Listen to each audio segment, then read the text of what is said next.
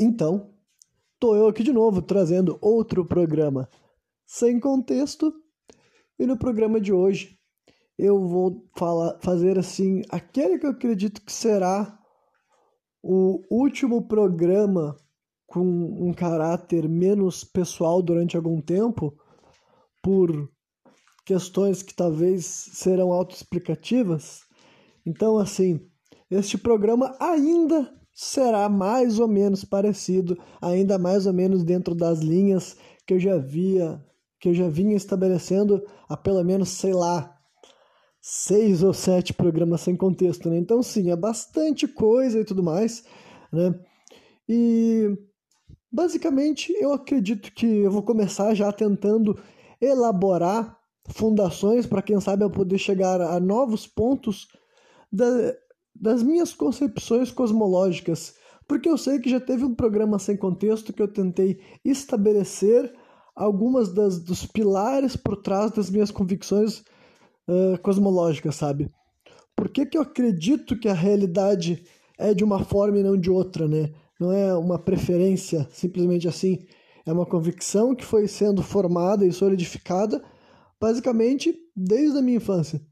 Então eu vou fazer uma nova versão de um programa que eu já fiz há muito tempo atrás, não só porque agora né, eu vou estar tá fazendo uma versão atualizada, talvez assim dê para ver alguma possível mudança, e também eu tenho a pretensão até de chegar em novas etapas, não só porque os programas de hoje em dia costumam ser mais compridos, mas talvez porque hoje em dia também eu me sinta mais confortável para cruzar certas linhas que naquele primeiro momento que eu estava introduzindo esse tipo de pauta, tão explicitamente uh, eu não quis fazer porque eu achei que ia perder o ponto, sabe, que eu queria passar naquele momento.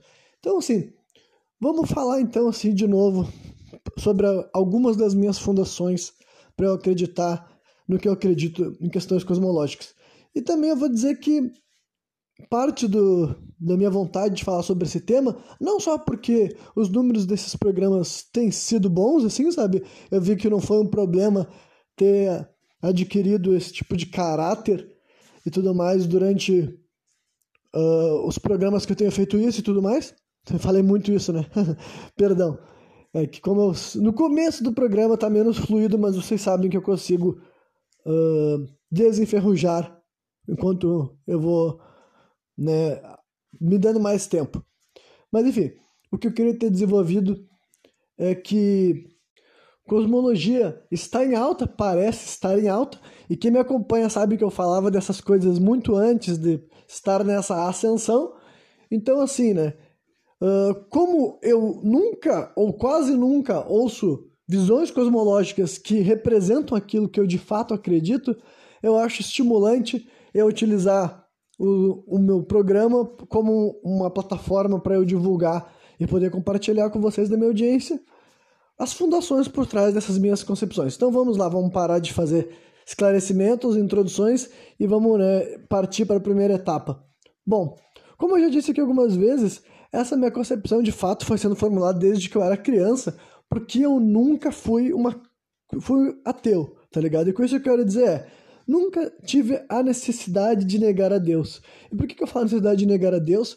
É que assim, poderíamos discutir muito sobre uh, como que um ser humano natural, entre aspas, pode ser, né? O que a gente sabe é que as pessoas são introduzidas em culturas. E culturas ateias, apesar de um fenômeno moderno, e tipo assim, talvez tu que esteja me ouvindo tenha sido criado por pais ateus e tudo mais, né? Ainda assim, não é como se o mundo em si fosse definitivamente ateu. Então, o que eu, o que eu quero. Eu estou fazendo essa introdução para fazer uma afirmação, né? já começar a introduzir afirmações que podem ser polêmicas ou controversas, mas eu não vou fazer com levianidade. Mas eu acredito que todas as pessoas não são ateias até que um dia elas se tornam, sabe? No caso, quando eu falo pessoas, eu quero dizer as crianças, sabe? As crianças, uh, conforme vão adquirindo cognição, reflexão a respeito da vida, da existência, eu acredito que todas as crianças terão convicções uh, que eu posso definir como espiritualizadas e tudo mais. Deixa eu ver se eu vou querer aprofundar nesse tipo de pauta que eu nunca quis falar. Talvez sim. É, então é o seguinte, uh, para mim, né, aí de uma forma, analisando as figuras das crianças de maneira multidisciplinar. O que eu quero dizer com isso? Olha, aí eu estou utilizando referências assim que eu vou definir como pedagógicas, científicas, mas também assim espirituais, religiosas também, sabe? A visão inclusive a visão moderna, pós-moderna de criança, eu sei que historicamente a visão do que era a infância foi sendo modificada, mas no presente momento, entendeu? Eu compreendo as crianças como esses seres que a gente pode até observar certas, tipo, a gente pode observar muitas e muitas coisas a respeito da formação do adulto depois, através do, da criança, tá ligado? O que eu quero dizer com isso é, é que é um bagulho que para mim é muito óbvio e eu imagino que para muitos de vocês que estão me ouvindo também é, mas eu sempre acho necessário afirmar porque sei lá, talvez ainda tenha pessoas que não estejam tão convencidos ainda desse tipo de questão. Mas assim, ó, as crianças ali durante, sei lá, eu, arbitrariamente eu vou falar até os 15 anos de idade, entendeu? A criança, naquele momento sim, ela poderia ter um contato maior com características autênticas dela de verdade, sabe? Características que são dela, por que, que eu estou falando isso? Porque ainda ela não teve tempo de ser tão moldada, tão forjada pelo resto do mundo, pelo resto da sociedade, sabe? E ainda assim eu também nem sou determinista dessa formação, né? Uh, isso aqui era para falar sobre cosmologia espiritual, mas eu não tô, eu não vou podar os discursos. Então talvez esse programa, assim como já introduzi essa palavra multidisciplinar, talvez esse programa sem contexto tenha essa cara, porque eu tô sentindo vontade primeiro de falar toda essa questão psicológica porque talvez daí também ajude a solidificar o porquê que acreditar o mundo sobre a minha ótica cosmológica não é estupidez. Né? Mas enfim, eu tenho interesse sobre esses temas de psicologia e neurociência, que são coisas distintas. Só que agora, por ter interesse, eu sei que psicologia não é, para começar, não considero nem necessariamente uma ciência, mas mesmo que seja uma ciência, não é uma ciência assim exata, absolutista, entendeu? A gente coleta informações para ter uma ideia de como que as coisas podem se comportar, mas na prática acaba, tipo, é evidente que nem sempre acontece assim, entendeu? Aí eu posso usar algumas analogias, aquela coisa assim que tem, quando tu tenta entortar Algumas coisas tu, tu entorta, outras tu arrebenta, sabe? Ou também tem uma expressão que eu não me lembro de onde exatamente que é, mas que eu também acho que ajuda a ilustrar isso, sabe? A mesma água quente que endurece um ovo, né, que cozinha um ovo, ele amolece uma batata, sabe? Então, o que, que está querendo dizer? Que tu aplicar a mesma lógica, a mesma ideia, a mesma força, a mesma pressão sobre crianças diferentes podem produzir resultados diferentes, entendeu? É por isso que eu, de forma abrangente, eu sou contra disciplinas deterministas, sabe? E é por isso que, né, desde a minha infância, eu também tinha essas aversões e tudo mais, né? Daí eu posso usar eu mesmo como exemplo, né? Porque eu já fui uma criança também, eu me recordo de como foi a minha infância, né? E daí. E deixa eu ver, porque só, deixa eu só pensar rapidinho por que, que eu tava falando tudo isso em questão assim com, uh, com a parte assim de como que isso tem a ver com uma, uma introdução à minha cosmologia. Assim, que eu disse, como eu tava falando que eu não nunca não acreditei em Deus, né? Fui falar daí de não existir uma criança ateia e entrei nesse looping inteiro, né? Mas então, usando eu mesmo como referência, sabe? Eu tinha mãe uh, religiosa. Ela não era, inclusive, uma pessoa assim, fiel a uma religião. Com isso eu quero dizer que a minha mãe, desde quando eu era criança, eu me lembro dela ter uma visão espiritualizada, eu me lembro dela ter crenças espirituais, eu me lembro dela falar o nome de Jesus Cristo, mas eu me lembro que ela era uma pessoa que frequentava o espiritismo e Jesus Cristo é uma figura importante pro, pro kardecismo também, né? Então, né, só que daí ainda na minha infância também a minha mãe começou a ter contato com religiões de matriz africana, né? A Umbanda, Kimbanda, eu tive a, a contato também, frequentei cultos também assim ainda na minha infância. Então, nesse primeiro momento, sabe? Nesse primeiro momento, eu nunca cheguei a ter assim uma doutrinação ateia e como eu falei aqui, eu acho que toda criança nasce com alguma concepção do espiritual, tá ligado? Até que ela seja convencida do contrário por várias razões, sabe? Por processos de racionalização, por argumentos, por convencimento e por doutrinas também, doutrinas materialistas, por assim dizer, mas não necessariamente doutrina materialista. Como eu falei, argumentação, racionalização, enfim, existe várias razões de porque uma criança em algum momento, conforme ela vai envelhecendo, vai se tornando um adolescente, um jovem, blá blá blá, ela acaba se tornando ateia. Mas o que eu estou querendo dizer é que eu não acredito que deva existir alguém que se compreende desde a infância como ateu, tá ligado?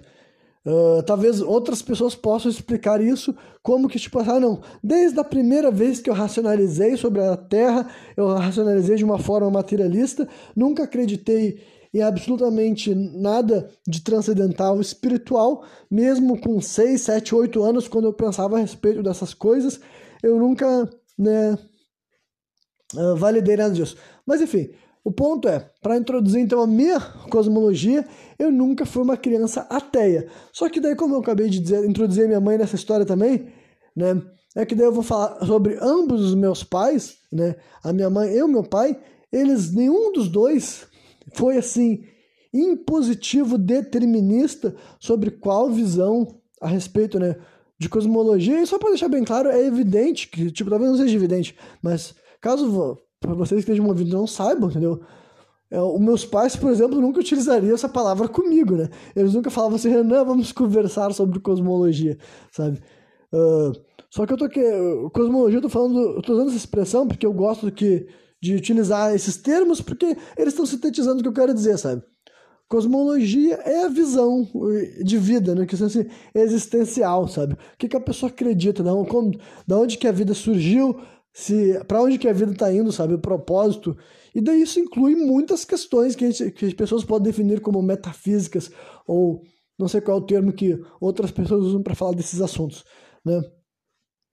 Só que então, o ponto é que eu já estou inserido numa mentalidade antimaterialista ou espiritualizada, se vocês preferirem, desde muito cedo. E não porque necessariamente a minha mãe ou meu pai, eles eram seres religiosos ou espiritualizados ferrenhos e me doutrinaram dentro desses espaços. Nem eles tinham essa visão. O meu pai, inclusive, como eu já falei, provavelmente ele seria mais definido como um agnóstico, sabe? Embora ele também nunca tenha utilizado esse termo, sabe? Meu pai nunca falou, eu sou agnóstico. Só que ele sempre dizia que, né, essa frase que eu sei que eu já falei no programa sem contexto, mas é que daí é o jeito mais fácil de falar sobre a opinião do meu pai, sem eu tentar falar por ele, sabe? Ele dizia que, ah, que não sabia se Deus existia, mas se Deus existia, ele não se importava com o que acontecia aqui, aqui na Terra, sabe? Ele soltou a gente para ver a nossa vida, agora a gente faz o nosso aqui, era isso, entendeu? Então, isso daí, de forma, eu analisando depois de ter ficado mais velho, eu falei, ah, o meu pai, se, é, se ele continua pensando na forma de, da vida dessa maneira, porque é comum que as pessoas alterem suas visões cosmológicas ao longo da jornada deles nessa Terra, sabe? É bem comum que as pessoas mudem com sobre esse tipo de visão e tudo mais. Só que, né, esse deu uma visão, assim, que eu consigo definir como agnóstica, sabe? Alguém que não está interessado em confirmar ou negar a existência de um criador, mas né, tem uma visão de que ele não participa muito envolvido. E essa última parte talvez se transmita um pouco para minha cosmologia. Só que eu também não vou dizer que eu tenho essa visão graças à afirmação do meu pai, mas eu me lembro quando meu pai falava isso, e nessa época, quando eu já era uma criança, entendeu? Quando eu já era uma criança, eu ouvia afirmações não só dos meus familiares, mas até mesmo em espaços de religião, e eu refletia sobre elas, né? E daí, é por isso que eu falei, ah, para mim é estimulante falar sobre esses assuntos, porque eu sei que, assim, são assuntos que eu levo a sério desde quando eu era uma criança, entendeu? E aí, só para estabelecer a importância desse tema, desse assunto, para mim, de um ponto de vista totalmente pessoal, tá ligado? A pessoa que tá me escutando não precisa concordar, não precisa validar e tudo mais. Só que também acho que já é importante para vocês conseguirem nesse. Para quem não tem visões parecidas com as minhas, já pode aproveitar para ver como é que outras pessoas formularam seus raciocínios, né? E ver também da onde que pode surgir esse tipo de mentalidade, né? Que tem fundações até para as pessoas acreditarem em coisas muito diferentes do que tu acredita. Então, eu me lembro assim que eu ouvia essas afirmações que o meu pai falava, você ficava, ah, será que o pai tá certo? Né? Já era esse raciocínio questionador, sabe? Questionador. Não era um bagulho assim de aceitar a informação vinda de qualquer fonte. E eu, isso daí é um bagulho que eu vou dar exemplo de mim sabe? Aí, como eu, esse, esse programa vai ser sobre cosmologia e eu vou me permitir falar sobre questões espirituais, eu já vou introduzir eu como exemplo, como referencial. Vocês, eu já falei em alguns programas que eu não me considero negacionista da ciência, não me considero mesmo. E também não me considero uma pessoa que vai contra lógicas psicológicas. Só que eu, assim como eu já, lembrando como foi minha vida aqui nesse planeta, eu posso me usar como referencial até mesmo de estudo e consigo refletir sobre como é interessante ver da onde que vinha e teorizar mesmo da onde que vinha essa minha racionalização e questionamento desde quando eu era uma criança que quando a maioria dos adultos de hoje em dia falam sobre como rola a formação de uma criança, fala como se as crianças fossem imbecis, que qualquer pessoa com argumentação e retórica entra na cabeça deles e controla a forma deles pensar, sabe? As pessoas falam assim, né? Que os jovens são assim. Então, as crianças e os jovens são facilmente assim, enganados, ludibriados, convencidos e caem no conto do vigário. É assim que as pessoas definem. E eu me lembro muito bem que eu não era assim, sabe? E daí, inclusive, já vi até, tipo, já, já entrei nesse tipo de assunto com certas pessoas, assim, na minha vida pessoal, sabe? E já vi algumas pessoas apontando assim, ah, mas talvez justamente porque, assim, a tua mãe não era uma pessoa assim, uma religiosa fanática que te tentou te obrigar a frequentar um culto e dentro tinha esse ambiente de maior livre pensamento. E tipo, não, não era assim, tá ligado? O exemplo que eu posso dar também era assim do meu pai. Eu usei essa questão dele como uma figura, falando assim do, da visão religiosa dele, porque o programa vai ser sobre isso. Mas a gente não falava só sobre esses assuntos na minha casa, a gente falava sobre vários temas. E eu era uma criança questionadora, até mesmo em outros assuntos. E o meu pai, várias vezes, por ser um pai, e daí não tô nem fazendo juízo assim se meu pai foi um bom pai ou não, porque para mim seria muito difícil fazer esse tipo de análise, considerando que eu era a criança envolvida na questão. Só tô falando como era a minha visão naquele momento, sabe? Eu, enquanto eu tinha algo que eu podia achar que eu podia conversar, argumentar com meu pai, eu respondia para ele. E com isso, quando eu digo responder para ele, não quer dizer assim, estava ofendendo, xingando ele. Mas conforme eu fui crescendo, eu fui descobrindo que, para começar, até hoje em dia, até, o, até os dias de hoje, tem gente que acha que criança sequer pode responder a um adulto, tá ligado? Tem gente, tipo, conforme eu fiquei mais velho, eu entendi assim, ah, que bom que pelo menos o meu pai não me agredia, que nem o pai dele batia nele quando ele tentava falar com o próprio pai, entendeu? Que meu pai falava, ah, depois que eu fiquei mais velho, eu fui descobrir essas coisas, sabe? Então também, né, como eu tô falando de questões espirituais, pode até incluir sobre como que, uh, por que que, quais seriam as razões que permitiram, possibilitaram uma diferença comportamental geracional do meu pai com relação ao pai dele também, sabe? Por que, que o meu pai não, mesmo que ele não se sentisse confortável em ver o filho dele uh, contra-argumentar ele, e várias vezes a reação do meu pai era me silenciar, né? Porque aí fazendo uma análise fria sobre o que aconteceu é de modo geral, os pais não gostam de sequer ter que contra-argumentar contra os seus próprios filhos, sabe? sentem-se ofendidos, afrontados, o pai tem que ter uma, muita maturidade e ferramentas pedagógicas também para ver que seu filho está querendo conversar com ele de volta e a reação não for que não, não é querer silenciar através assim de eu sou teu pai, sabe, eu sou tua mãe, eu que mando nessa casa, eu que pago essas contas. A pessoa tem que ter uma maturidade, uma retórica, uma capacidade assim pedagógica e argumentativa de controlar aquela situação sem recorrer para esse tipo de sabe? De.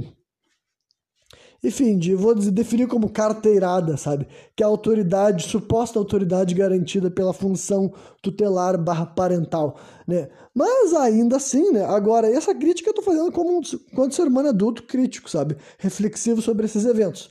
Mas agora, quando criança, sabe, nem era isso que eu estava pensando. Mas então eu, eu, usei meu pai como referência. Até mesmo dentro de casa, eu sabia que não era muito bom eu questionar as pessoas, tá ligado? Até mesmo dentro de casa eu sabia que, olha, se eu, se eu for uma criança e eu ouvir algo que um adulto fala e eu não comprar de imediato aquilo e eu querer combater aquela ideia com argumentos, como eu falei, com argumentos, cara, ah, Renan, tu acha que tu era uma criança genial, que tu não tava falando abobrinha. Olha, Tipo, se eu tentar ser honesto, sincero, eu acho que eu não estava falando abobrinha. Isso não quer dizer que eu acho que eu estava correto, sabe? Uma criança de 7, 8, 9, 10 anos que podia ensinar algo para um adulto. Eu não sei se eu podia ensinar algo para um adulto. A única coisa que eu me recordo é que, de fato, várias vezes eu tentava entrar em situações combativas, seja com um professor, com um pai ou com uma mãe, e é evidente que quando eu via que aquilo ia acabar mal para mim, eu me silenciava. É evidente que eu tinha medo de ser, sabe? Enfim, eu não, não era incapaz de perceber quando, ah, se eu tentar continuar falando sobre esse assunto, eu vou acabar me dando mal, seja com uma punição ou um, né, um, seja lá como for que isso aconteceria. Eu conseguia ler essas questões também. Mas o ponto é, refletindo, né, levando em consideração tudo aquilo que eu compreendo hoje em dia, sabe, agora que eu sou um adulto e entendo sobre vários sistemas, como eu falei, eu acho eu mesmo um caso interessante, sabe, para refletir a respeito sobre essas questões. E como eu não sou alguém que ignora o espiritual, eu acredito sim que pode ter algo espiritual na jogada mesmo, sabe?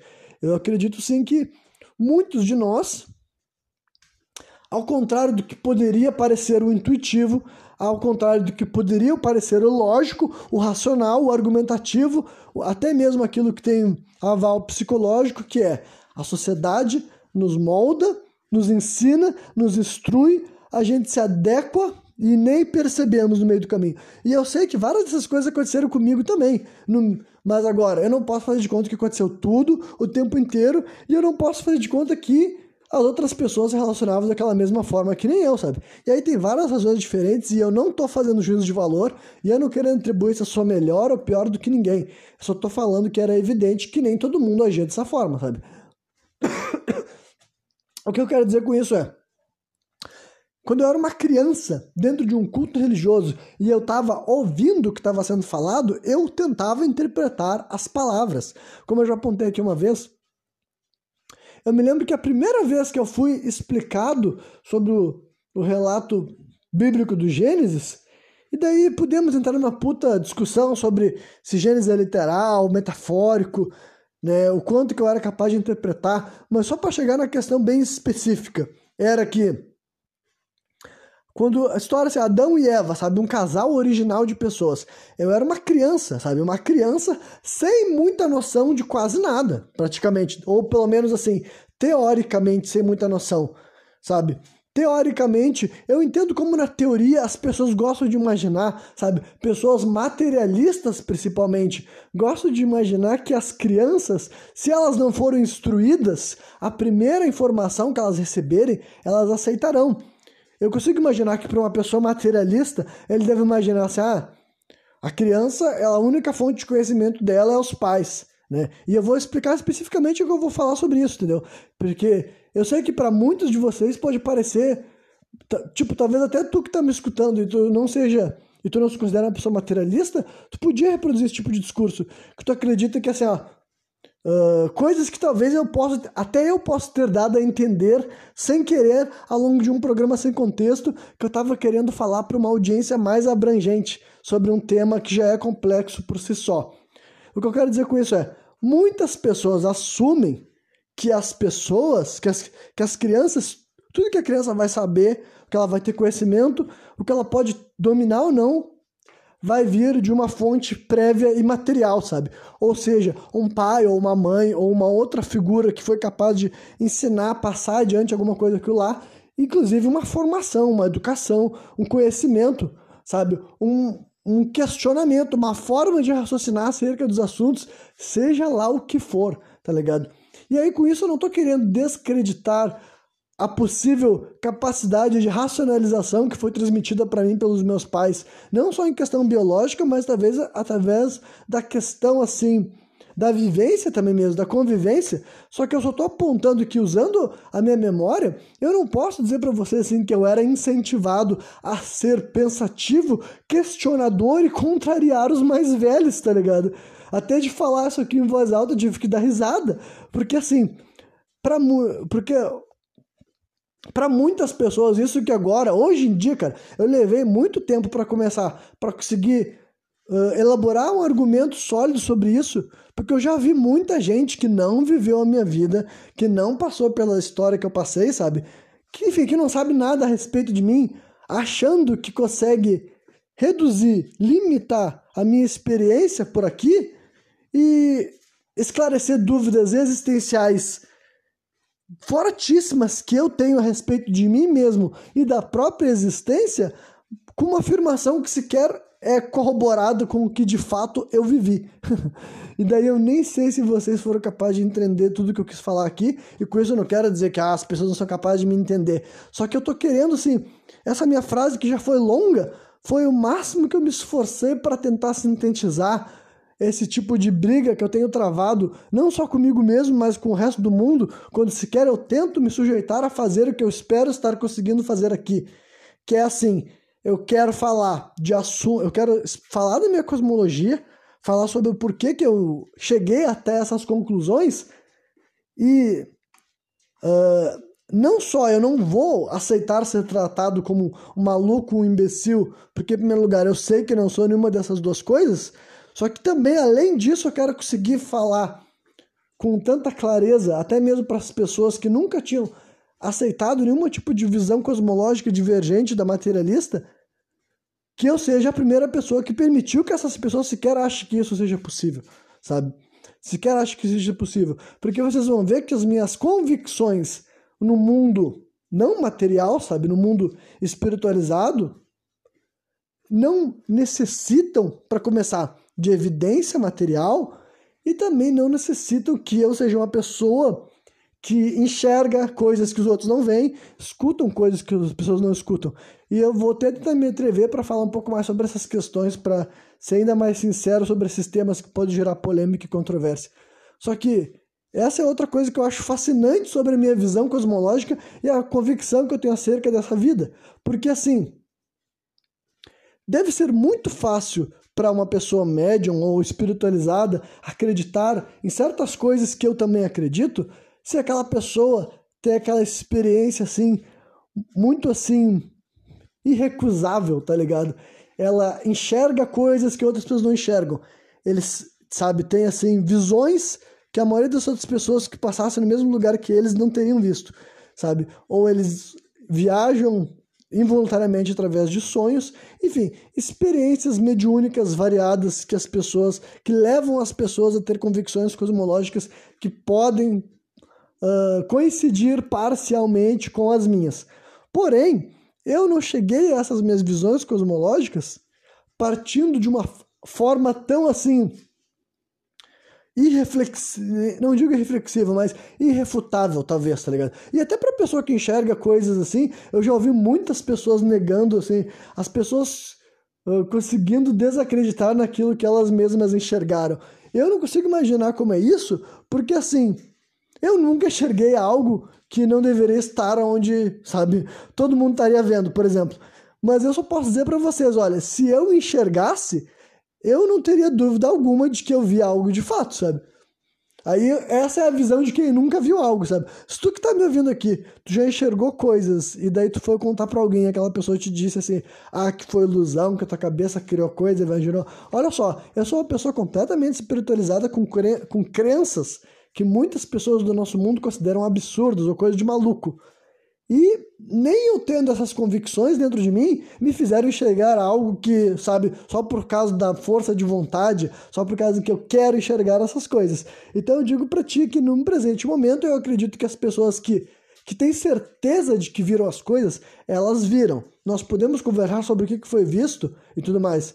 Só que não, não é alucinação, tu não está enxergando algo que não existe, tu enxergou algo. Só que nós vamos ter que vai levar um tempo até diagnosticar e depois conseguir compreender como é que se relacionar com aquilo que tu enxerga ocasionalmente ou de vez em quando ou frequentemente, sabe?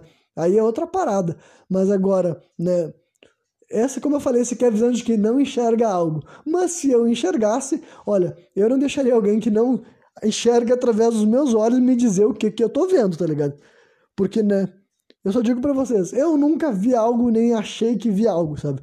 E se acontecesse comigo, eu para mim seria uma convin algo convincente, um convencimento a mais, né? Porque eu, todo meu argumento está vindo por essa lógica de que o convencimento que eu tive não não tem nada a ver com essas provas irrefutáveis e materiais, sabe?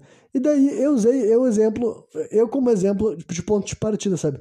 Por que que surgem essas pessoas que assim essas crianças, inclusive, também sabe, que na teoria deveriam ter se ajustado a outro padrão, a outro padrão, outra lógica, deveriam ter se tornado Assim, o meio que eles vivem deveria ter moldado mais ou menos, uh, mais de preferência, tá ligado? Aquilo que eles acabaram sendo de fato, sabe?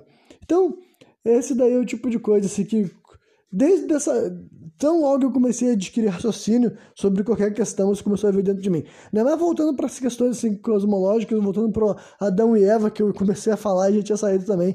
Então o ponto é, essa minha personalidade, que quer tenha sido influenciada pelo convívio familiar, ou quer já tenha sido praticamente pré-definida por uma ordem espiritual no qual eu acredito que as coisas possam, possam ser. Da primeira vez que eu ouvi falar sobre Adão e Eva, a minha racionalização foi que ah, é uma metáfora, sabe? E eu não sabia, eu acho que eu nem sabia o que quer dizer a palavra metáfora, sabe? O que eu quero dizer com isso é, ah, Renan, como é que uma criança sabe que é. Tipo, a criança vai saber que Adão e Eva é uma metáfora sem saber o que é a palavra. Olha, porque a, os termos apenas assim exemplificam os conceitos, mas os conceitos já estão dentro das, pessoas, digamos assim, sabe? O que eu quero dizer com isso é, eu escutei uma história de Adão e Eva, o homem e a mulher original, que a vida veio deles, e ainda assim, eu tenho certeza que quando a primeira vez que eu vi essa explicação, eu era bem jovem, no sentido assim que eu devia ter 6, 7 ou 8 anos de idade. Então eu tenho certeza que eu não era familiarizado ainda com a teoria da evolução, sabe? A origem das espécies, para ser mais específico, eu não tinha uh, esse tipo assim de convicção com clareza ainda no interior da minha cabeça. E eu também nunca tinha sido doutrinado por uma espécie assim de uh, fundamentalismo religioso dentro de casa também, sabe? Não é como se alguém tivesse tentado me convencer sobre o ser humano ter vindo de Adão e Eva ou do barro. Então, basicamente, a primeira vez que eu fui introduzido para o conceito, eu já refleti assim: tá, então, Adão e Eva. Adão, primeiro homem, Eva, primeira mulher. E eu racionalizei. Peraí, de onde é que veio esse homem e essa mulher? Aí eu fiquei sabendo a Gênesis, então foi uma criação espontânea. Eu falei, ah, então quer dizer que não tinha. Porque nesse, nesse momento da minha vida, eu já sabia que as crianças nasciam das mães deles, tá ligado? Essa idade daí eu já sabia que, né, que a vida não surge do nada. Então, assim, peraí, então quer dizer que eu, Adão e Eva não vieram do ventre de uma mulher. Já fiquei assim, né? Mais uma vez, eu não, talvez eu nem soubesse a palavra ventre, tá entendendo? O ponto é que eu tá, não vieram de uma mulher. Então, uh, tá, mas é um homem e uma mulher e eles são brancos, então como é que uma mulher branca deram a luz a todos os outros seres humanos que existem aí?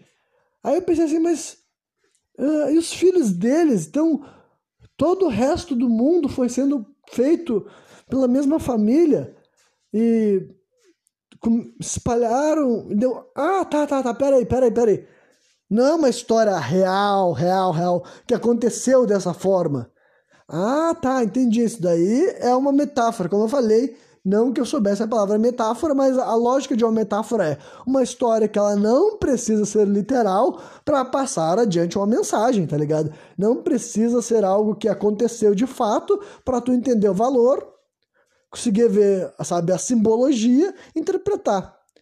E foi isso a minha visão na primeira vez que eu fui exposto por esse tipo de lógica, sabe? E daí, eu não sei se eu tinha arcabouço psicológico, se eu tinha sido instruído para fundamentar meu raciocínio, mas eu sei que de fato foi assim. Tanto é que depois, quando eu fui sendo exposto à realidade de que para outras pessoas aquilo lá não era metafórico, era literal, eu tive que retrabalhar isso. Eu fiquei assim: peraí, peraí, peraí, peraí.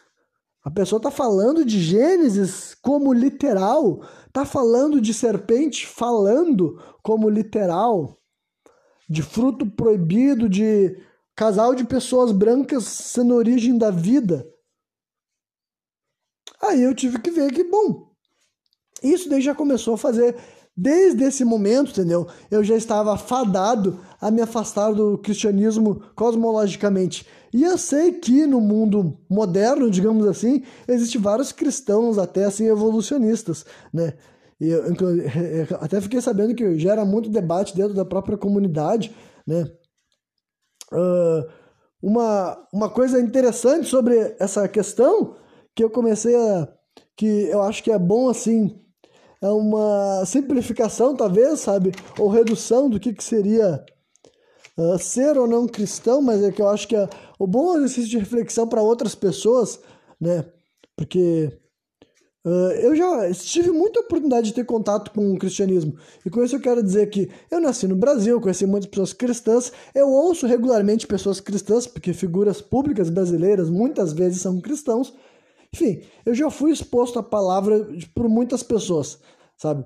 Então, assim, não é como se eu fosse ignorante desses assuntos, apesar de eu nunca ter tentado ativamente me converter. Nunca frequentei uma igreja, nunca estudei a Bíblia com a intenção de, uh, tipo assim, buscando a interpretação específica de um pastor, sabe? Até porque, como, pelo que vocês perceberam, a minha personalidade sequer foi feita para ser assim. E eu já vou introduzir essa expressão, sabe? Sequer foi feita, não foi esculpida dessa forma, sabe? Por quê? Porque eu já estou impondo a minha cosmologia para essa lógica, sabe? Porque a minha, minha cosmologia é espiritualizada, sabe? E daí daqui a pouco eu vou introduzir outras religiões e como que elas se correlacionam ou não aquilo que eu acredito. Mas eu estou começando pelo cristianismo, sabe? Porque, ah, enfim, eu ouço muitas, muito fundamentalismo cristão. Muito, muito, muito fundamentalismo cristão. E várias vezes o fundamentalismo cristão, ele, toda a retórica dele é, é estabelecida contra uma pessoa que é ateia ou agnóstica, sabe? O cristão, ele debate muito assim, sabe? É o debate que o cristão médio gosta de ter, sabe?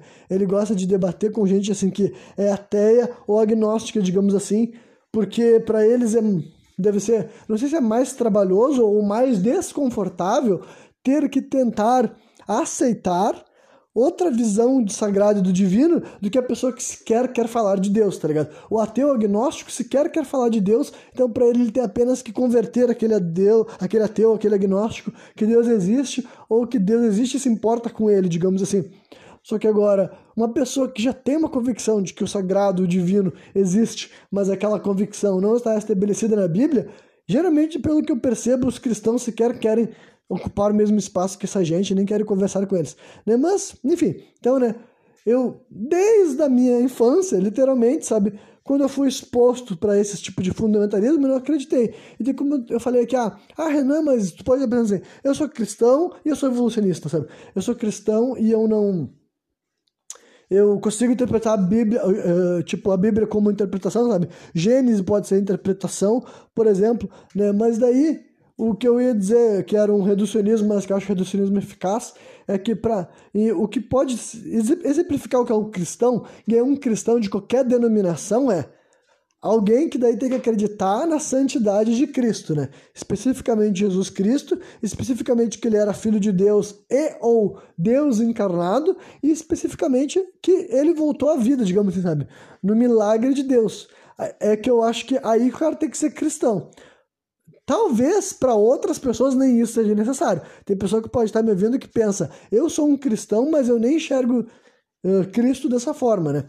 Aí qual outra forma tu pode enxergar Cristo? Tu enxerga da forma que eu enxergo, por exemplo, só que daí eu não sou cristão, sabe? Como que eu enxergo Cristo, Cristo histórico, digamos assim? Eu acho sim que existiu um Jesus Cristo histórico, e daí uh, né, eu nunca me aprofundo muito a falar sobre essa figura, porque, assim, eu entendo que é um, um tema controverso, polêmico, sabe? No sentido de que, assim, uh, tem gente que já tem uma visão muito específica e arbitrária de Deus, baseado na Bíblia, então por isso que, assim, nunca foi um assunto que eu quis, de fato, explorar, porque, assim, Independentemente se Jesus Cristo é do jeito que as pessoas assumem que ele é, ou se eu chegaria a conclusões que talvez divergissem, sabe? É uma pauta que as pessoas já têm suas visões. Então, do meu ponto de vista, da maneira que eu encaro o mundo, entendeu? Da minha forma pragmática, desconstrutora, eu não quero, eu não acho que vale a pena eu encarar a figura de Jesus de forma pragmática desconstrutora, sabe, em, falando de sagrado e divino,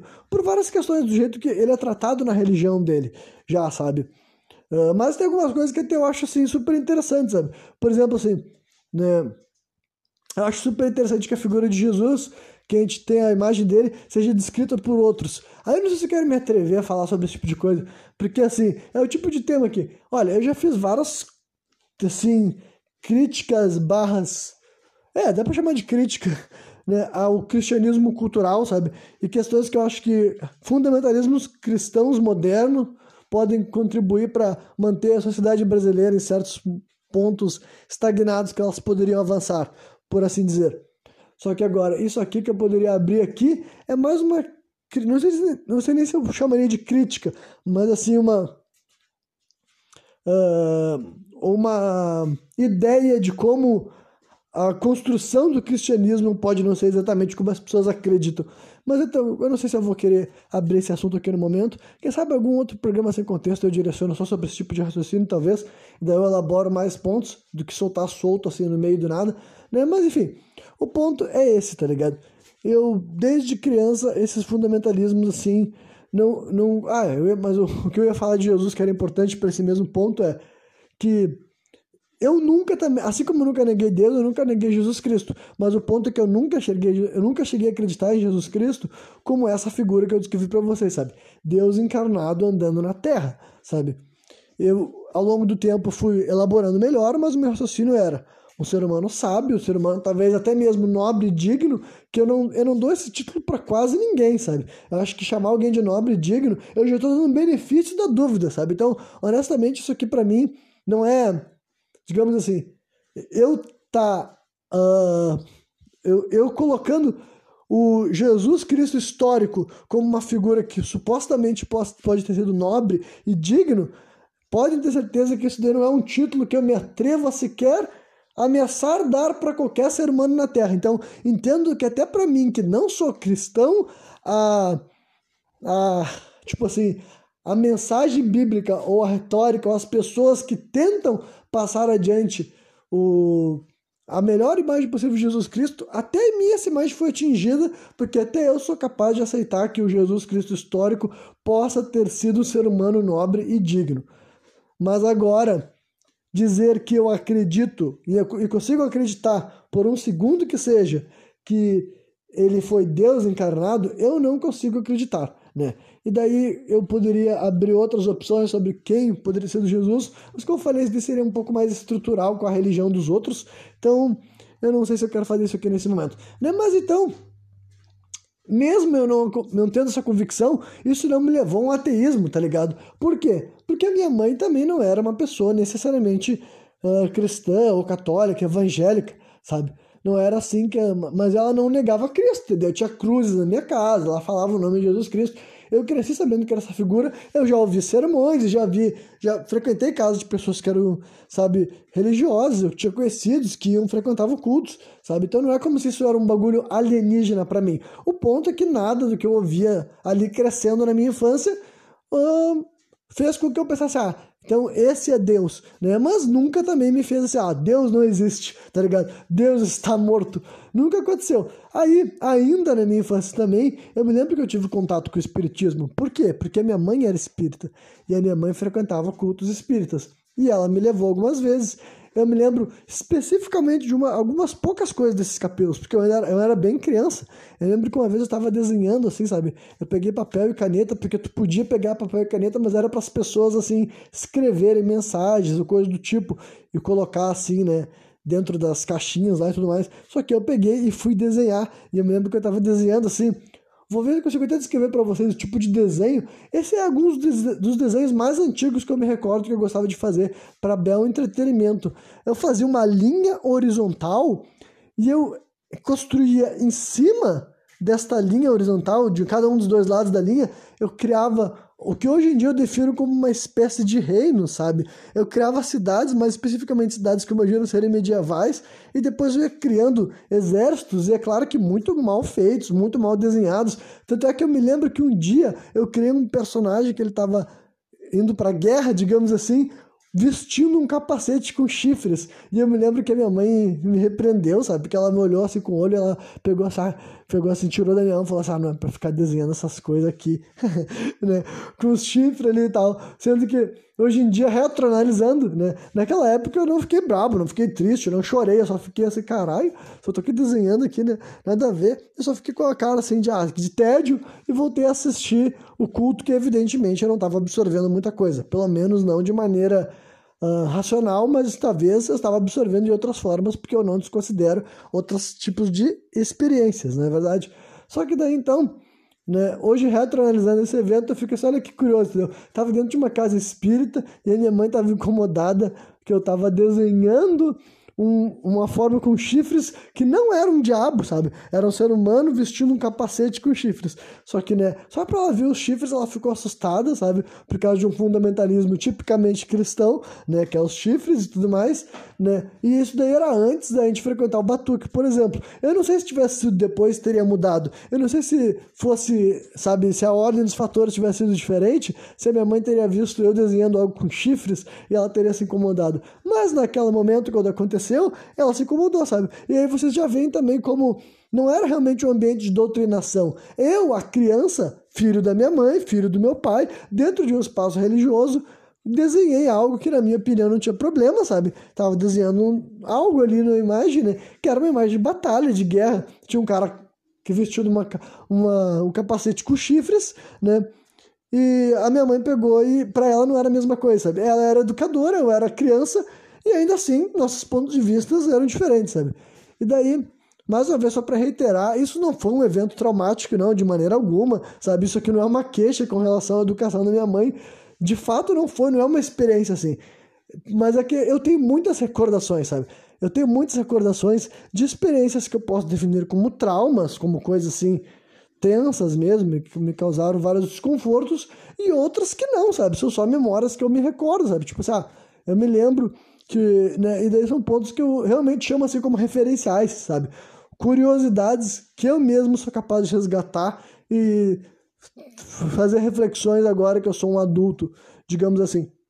Então, assim, cronologicamente, uh, as religiões de matriz africana chegariam logo em seguida, tipo assim, eu devia estar com uns 9 anos de idade, eu acredito, 9 ou no máximo 10, a primeira vez que eu fui numa terreira, sabe, numa casa de batuque e tal.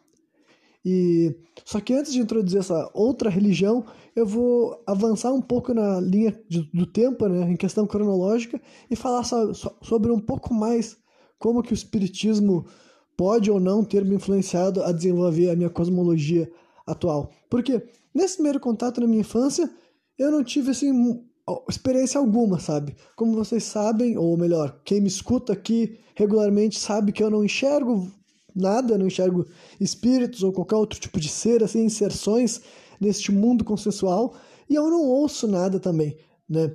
As minhas experiências uh, sobrenaturais e também, assim, mediúnicas estão mais a ver com sensações e, assim, percepções, vislumbres e também questão daí que eu vou desenvolver mais quando for falar da, na religião de matriz africana.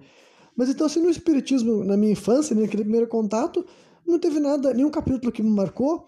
E também, assim, eu me lembro que não era um culto que eu particularmente gostava de, tá ligado? Eu ia mais porque minha mãe me levava, porque, tipo assim, ah, era algum momento que eu não poderia, era criança demais ainda para ficar sozinho em casa e não tinha ninguém para me cuidar. E também imagino que ela gostaria de me levar para me levar mesmo, sabe? Porque assim do, da, dos passes que rolam lá e etc e tal, esse tipo de coisa.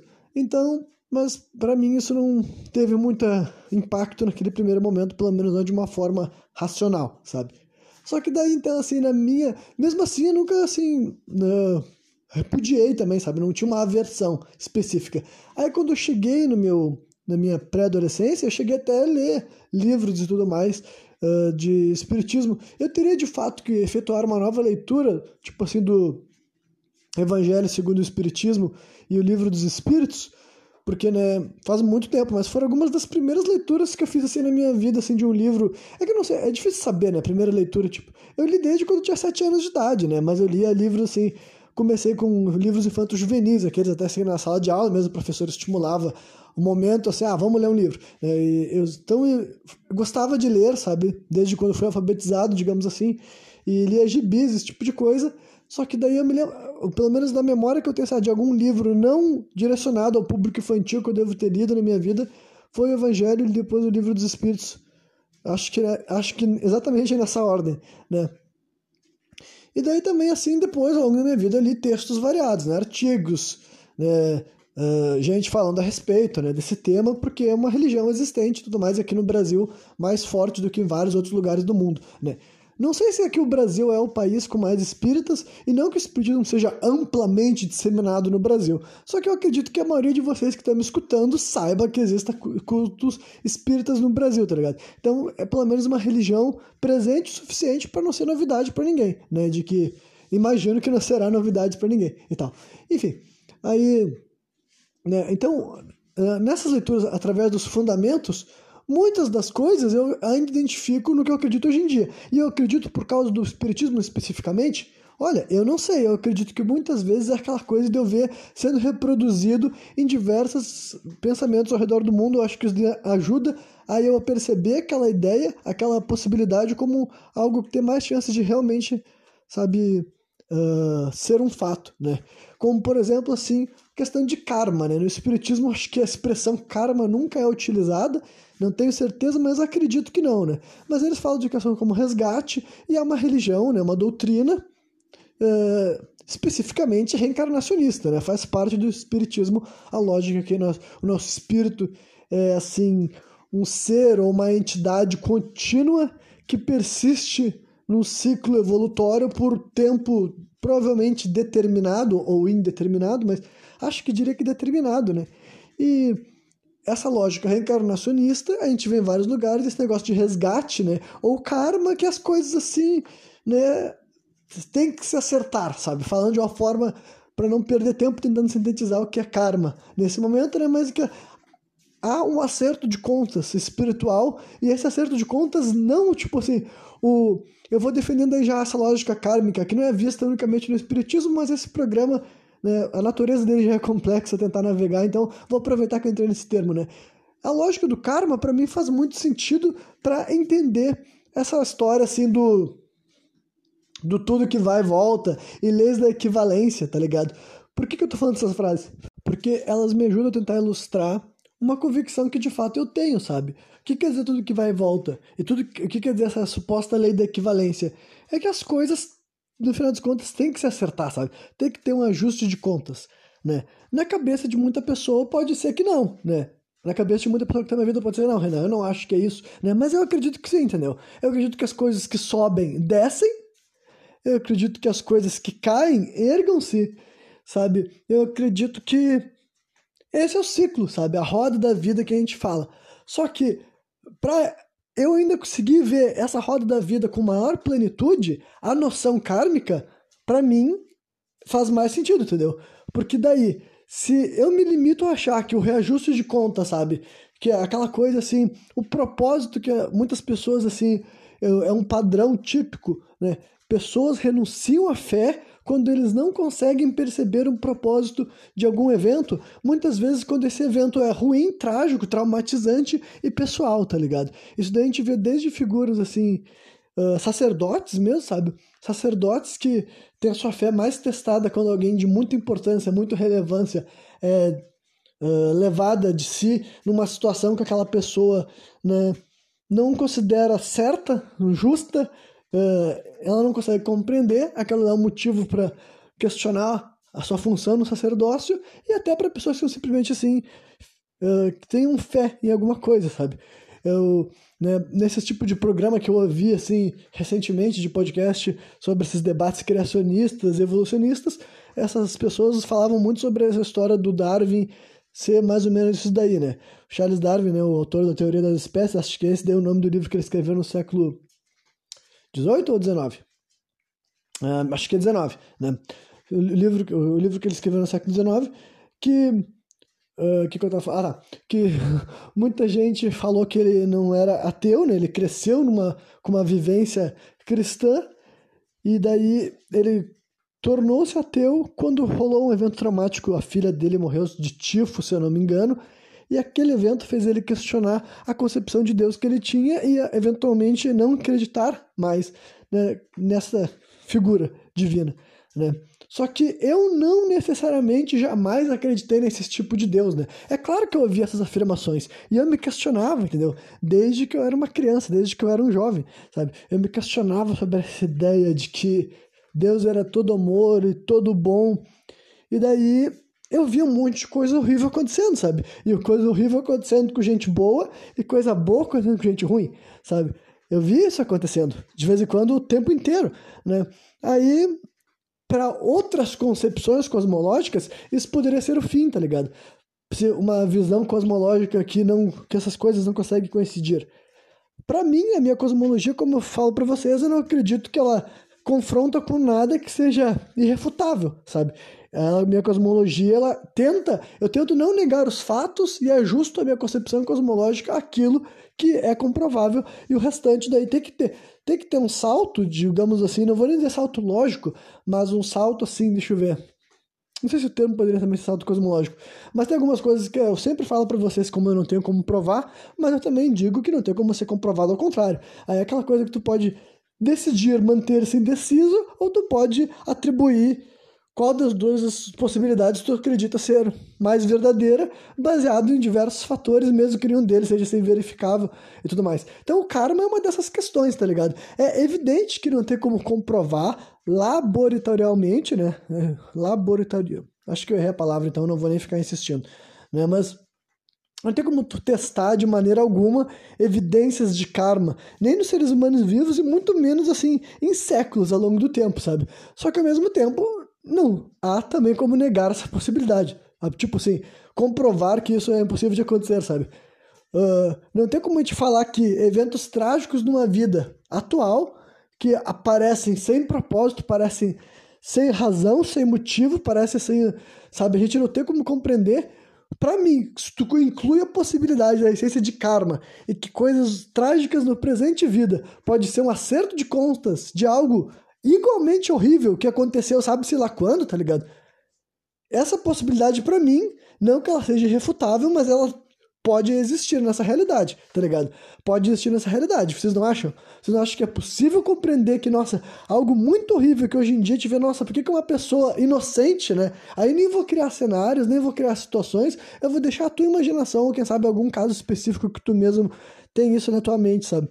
De que, ah, isso daí foi uma coisa muito ruim, que se Deus não existe, tipo, se Deus existe, ele não fez nada a respeito, sabe? Tem aquelas pessoas que têm aqueles argumentos, sabe? Ah, se ocorre coisas horríveis e Deus não faz nada a respeito, ou porque Deus não é, não é assim, uh, onipotente, ou Deus não se importa que essas coisas horríveis aconteçam, tá ligado?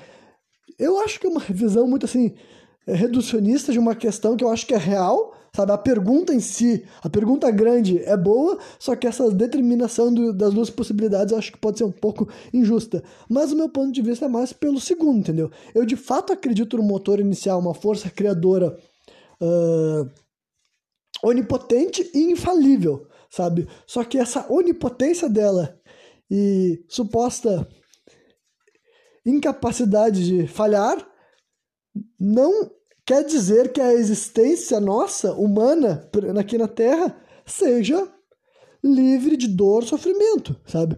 E daí, ah, é então que as pessoas sofrem, morrem e choram por causa de Deus? Olha, eu não sei, entendeu? Tu pode falar que é por causa de Deus, é por causa deles mesmos, sabe? É por causa de más escolhas contínuas ao longo dos séculos, sabe? E tal. Aí, né, é outra razão que porque nunca me levou contra essa lógica de resgate, sabe? Essas questões kármicas que a gente vê desde o espiritismo, que era para ser o ponto focal nesse momento, até diversas outras religiões que acreditam em reencarnação, né? E acredito que uh, as coisas podem estar sendo, tipo, o evento de agora pode estar sendo acertos de contas de, de, de acontecimentos passados, tá ligado? É uma coisa que no presente momento faz parte da minha cosmologia e eu acredito sim que eu nunca vou encontrar prova de nenhuma das duas. Tipo assim, eu nunca vou ser exposto a nada que impeça essa minha crença no em questões kármicas, tá ligado? Nunca vai ser, acredito, né, que nunca vai ter uma prova de que não, Renan. Essa prova aqui torna impossível tu acreditar que algo que tenha acontecido em 1400, 1520, 1530 tenha alguma tipo, alguma forma de afetar o que está acontecendo no mundo no dia presente. Eu não acho que vai ter provas que isso não tem como acontecer, não, ao mesmo tempo que eu acho que eu nunca vou encontrar nenhuma prova assim, ah, não, isso aqui é uma prova que não dá para discutir como é possível existir karma, tá ligado? Isso aqui é uma prova que mostra que o karma faz parte das nossas vidas e que e tentar ir contra isso é um absurdo. Não, entendeu? Eu acho que não vai ter nenhuma das duas uh, provas, então eu vou ficar com o que aquilo que no presente momento atender melhor a minha visão cosmológica. E o cara, mano, nesse presente momento eu coloco, sabe? A reencarnação e todas essas paradas aí e tudo mais. Só que, né, eu ainda tenho uma visão muito determinista de como de fato rola essas questões. Eu reconheço a existência delas, mas ainda estou aberto para construir, sabe, eu, ou idealizar ou a compreender como de fato rola todo esse processo, né? Então essa é uma, é uma das coisas que eu posso falar que tem a ver com a minha visão, que, que tipo assim, na minha visão cosmológica que se acredita-se que se toca, que se identifica com noções espíritas. E daí agora eu vou introduzir então as religiões de matriz africana, né? Porque daí depois eu consigo elaborar mais a respeito quando todas essas três religiões foram expostas, né? Como elas afetaram ou não a minha concepção própria de espiritualidade divina e sagrado. Aí eu conheci essa religião matriz africana ainda quando eu era uma criança, frequentei os cultos durante alguns anos ali, sabe, até meus 14 anos, eu acredito, né, entre meus 9 e 10 até os 14. Não sei se foi até os 15, mas acredito que foi até os 14 com certeza. Aí por razões variadas eu parei de frequentar durante os 4 ou 5 anos, sabe? Voltando a frequentar quando já era adulto, aos 19 anos de idade, e foi nesse retorno que eu trabalhei como médium quase que instantaneamente, sabe?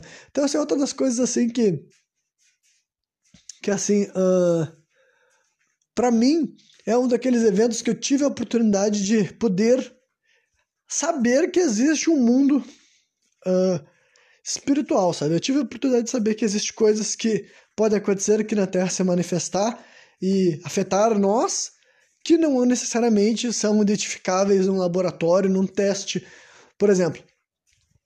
Então, uh, para eu abrir mão dessa realização, é apenas se eu quisesse, né? Mas vamos por etapas. Primeiro, falando da minha experiência enquanto criança, eu confesso que com o Batuque, acho que foi quase que instantâneo uma identificação, sabe?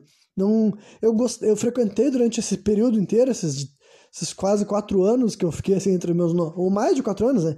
Entre meus nove ou dez até os 14, mais ou menos assim, porque, em primeiro lugar, é que eu morava perto, onde tinha uma terreira, então eu conhecia as pessoas que frequentavam e tudo mais, né? Então, era um ambiente ali que fazia sentido eu frequentar aquilo ali frequentemente se eu gostasse, né? E de fato eu gostava. Então, eu, eu tinha muita. Eu ia sempre na mesma casa, embora ocasionalmente, por razões variadas, eu frequentasse culto em outras terreiras também, sabe?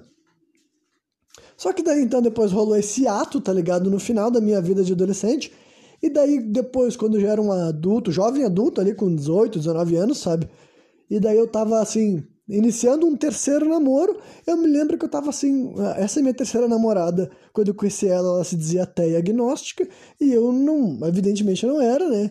E ela perguntou por quê, e eu falei, ah, por causa da, eu tive experiência, assim, né, frequentava cultos, teve outros casos pessoais que eu acho que já mencionei, sabe, algum outro programa, né, que, tipo, por exemplo, assim, só para aproveitar para solidificar um pouco mais, assim, a minha mãe já me contou a experiência de quando ela era mais jovem, que ela enxergou né, espíritos e tudo mais. Quando ela era mais jovem, né, depois da vida adulta, ela nunca rolou a repetir, e porque de fato ela quis se afastar, ela não, que, não conseguiu lidar com aquela primeira experiência clara que ela teve, e derrolou um processo assim para ela não ter que lidar mais, né? Que para quem. para quem. Muitos de vocês podem conhecer histórias parecidas, digamos assim. Aí devem dizer, ah, Renan, você estou acreditando nas coisas tu acredita, por que, que uma pessoa que tem uma mediunidade vai, não, não vai trabalhar com ela. Olha, justamente por isso que existe o tal de livre-arbítrio, sabe? No final das contas, a gente pode fazer coisas que até mesmo aparentemente a gente nem foi feito para fazer, sabe? Então, aí o livre-arbítrio se mostra nesses lados, quando a gente escolhe negar certas coisas, né? Mas, enfim. Aí depois chegou... Uh, tá, isso daí foi a história da minha mãe, só que a minha mãe também não era uma pessoa que ela tinha essas experiências depois que eu já estava nascido, por exemplo, então ela não me contava essas histórias. Não é como se eu cresci num ambiente que a minha mãe vivia coisas espirituais dentro de casa. Não, não, não, não, não, tá ligado? E foi antes de eu nascer. Então não era uma coisa assim tão forte, presente a ponto de assim, não, para mim essas coisas foram muito palpáveis desde o dia que eu nasci. Só que daí então, né? Depois que eu, já tava, eu frequentei esse casas espíritas, estava frequentando casas de religião africana, e depois disso eu falei todas essas palavras, que eu acelerei um pouco o discurso, porque eu quero avançar na narrativa, né? Então, enfim, estava frequentando casas de religiões de matriz africana. E daí também comecei a conhecer outras pessoas que tinham histórias para falar sobre eventos, né? Ditos como paranormais, espirituais. E daí, para muitas pessoas, as pessoas podiam ver aquelas histórias e achar baboseira, loucura, estupidez, né?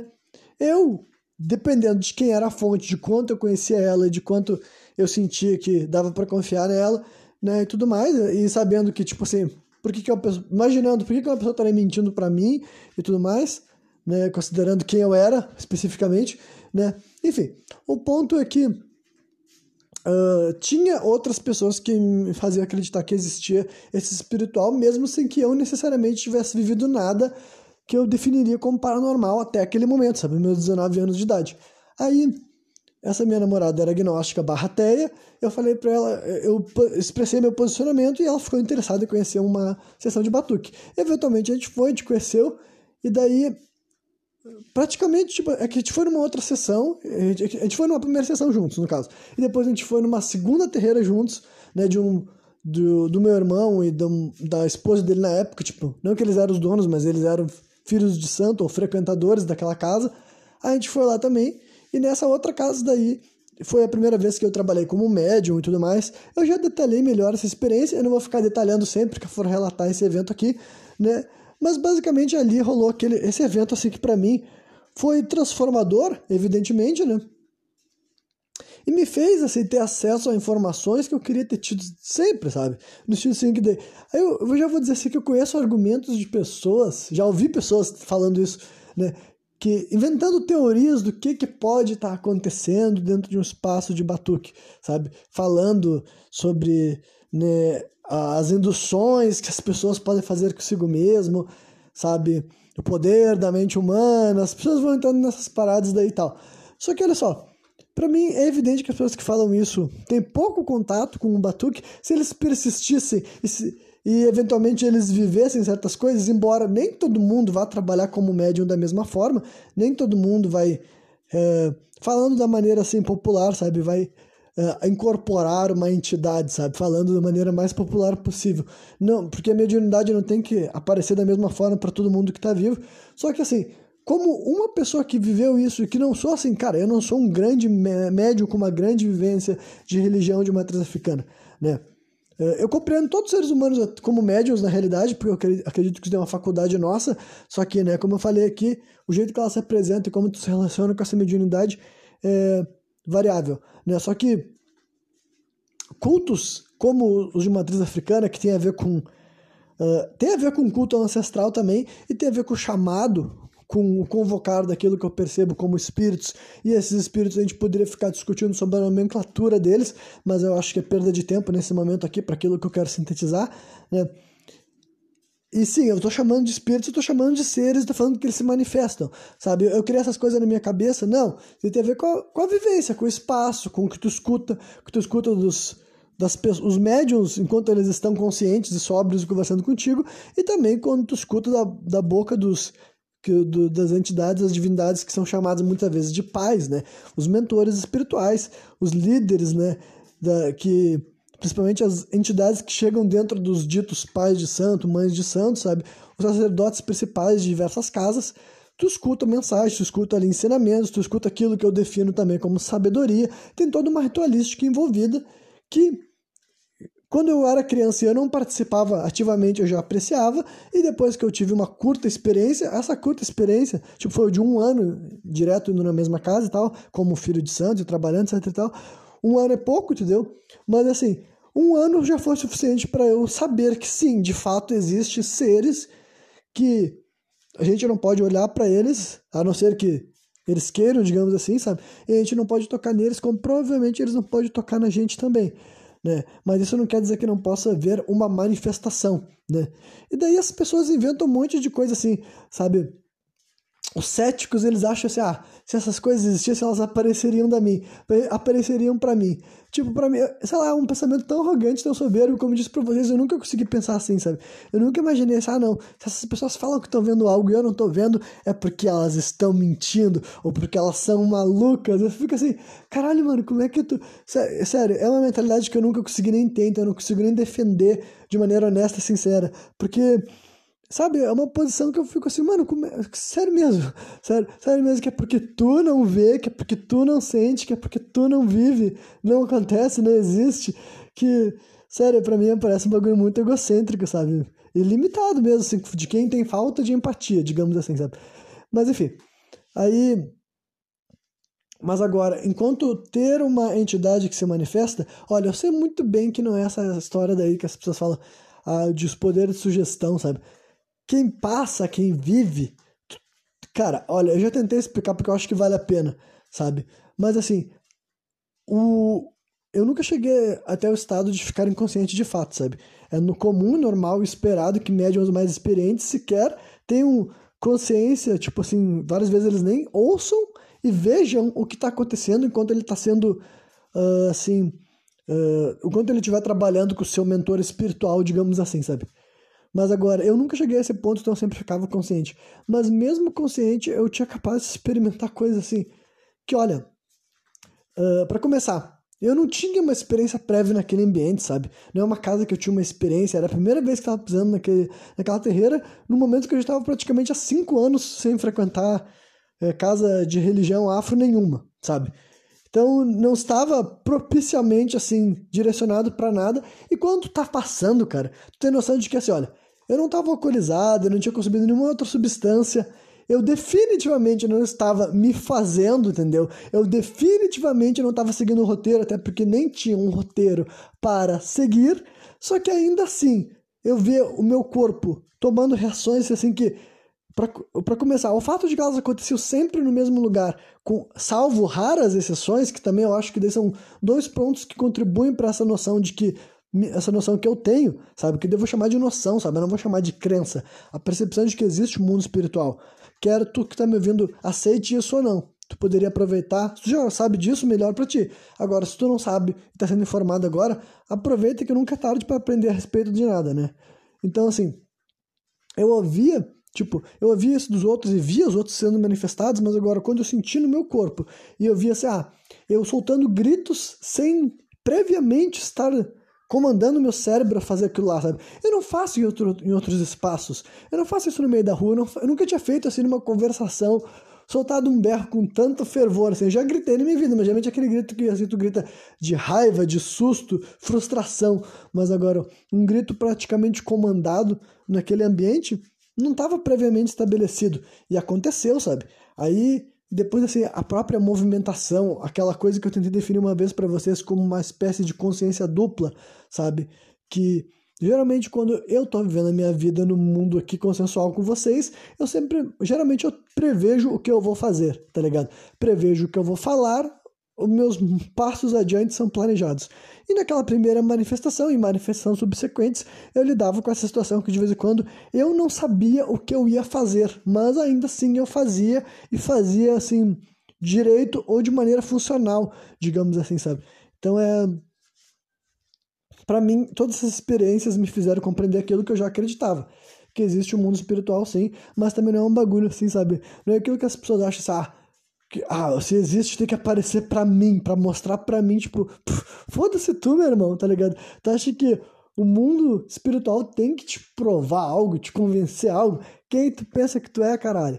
Sabe? Se liga, bico de luz. Enfim, aí eu sei que daí uh, eu passei por algumas poucas experiências de manifestação dessas entidades fora de terreira. E quando eu digo assim, uh, não foi sem contexto nenhum, sabe? Não foi sem lugar foi assim, uma vez especificamente, eu não sei se eu descrevi esse cenário, mas esse daqui eu acho muito interessante, eu acho que eu não tinha falado aqui ainda, sabe? Foi assim, foi no momento que eu já nem era mais frequentador de casa de terreira alguma, sabe? Foi ali quando eu tava com os meus uh, 22, 23, quem sabe até 24 anos de idade, sabe? Nessa faixa etária aí, porque eu sei que já era depois que eu tinha sido filho de santo, mas no momento anterior à minha vida atual, digamos assim, sabe? E daí eu fui convidada para ir até a casa do meu pai, né? Fui convidado para uma pessoa médium que ia fazer um trabalho lá, só que essa pessoa médium simplesmente só me convidou, ela não combinou nada comigo, ela não marcou nada comigo, ela não sugeriu, a pessoa simplesmente passou na minha casa e disse: Eu tô indo lá na casa do teu pai. E me chamou para ir junto, sabe? E me levou de carro para lá. E daí eu fui. Né? E daí, sem ter qualquer acordo, sem ter qualquer coisa planejada ou sugerida, ou o poder da sugestão, como as pessoas que não vivem essas experiências tentam descrever elas, assim, sabe, para tentar dar uma explicação. Vou explicar de maneira, sabe, materialista um evento sobrenatural. Aí, sem nada dessas coisas que as pessoas podem querer justificar esses, esses eventos, eu me lembro que aquilo lá foi assim, ó, eu já tinha convicção, só que aquilo lá foi uma cereja no bolo, tá ligado? Foi tipo assim, é para não deixar sombra de dúvidas, entendeu? Quando eu, eu cheguei na casa do meu pai, eu me lembro que eu tava pensando assim, o que, que será que eu vou fazer aqui na minha cabeça? Será que eu tenho alguma função nessa história toda? Na minha cabeça tava todas essas dúvidas, assim. E assim, ó, literalmente, quando eu cruzei a porta, essa que foi o mais incrível, quando eu cruzei a porta, uma entidade se manifestou em mim, sabe? Uma entidade que eu já tinha, assim, já tinha trabalhado em sessões de batuque, entendeu? Já já tinha trabalhado em, em terreiras e tudo mais, já tinha se manifestado através de mim, não foi a primeira vez, só que foi a primeira vez que tinha entrado num ambiente assim, sabe? Fora de uma sessão, sem tambor, sem nada, sabe? Sem absolutamente nada, mas é evidente que havia uma razão, havia um fundamento, aconteceu algo lá, sabe? Não era brincadeira, sabe? E essa é a questão, assim, para mim, esses eventos, talvez vocês que estejam ouvindo, dependendo do teu grau de materialismo, tu tenha várias desculpas, várias justificativas.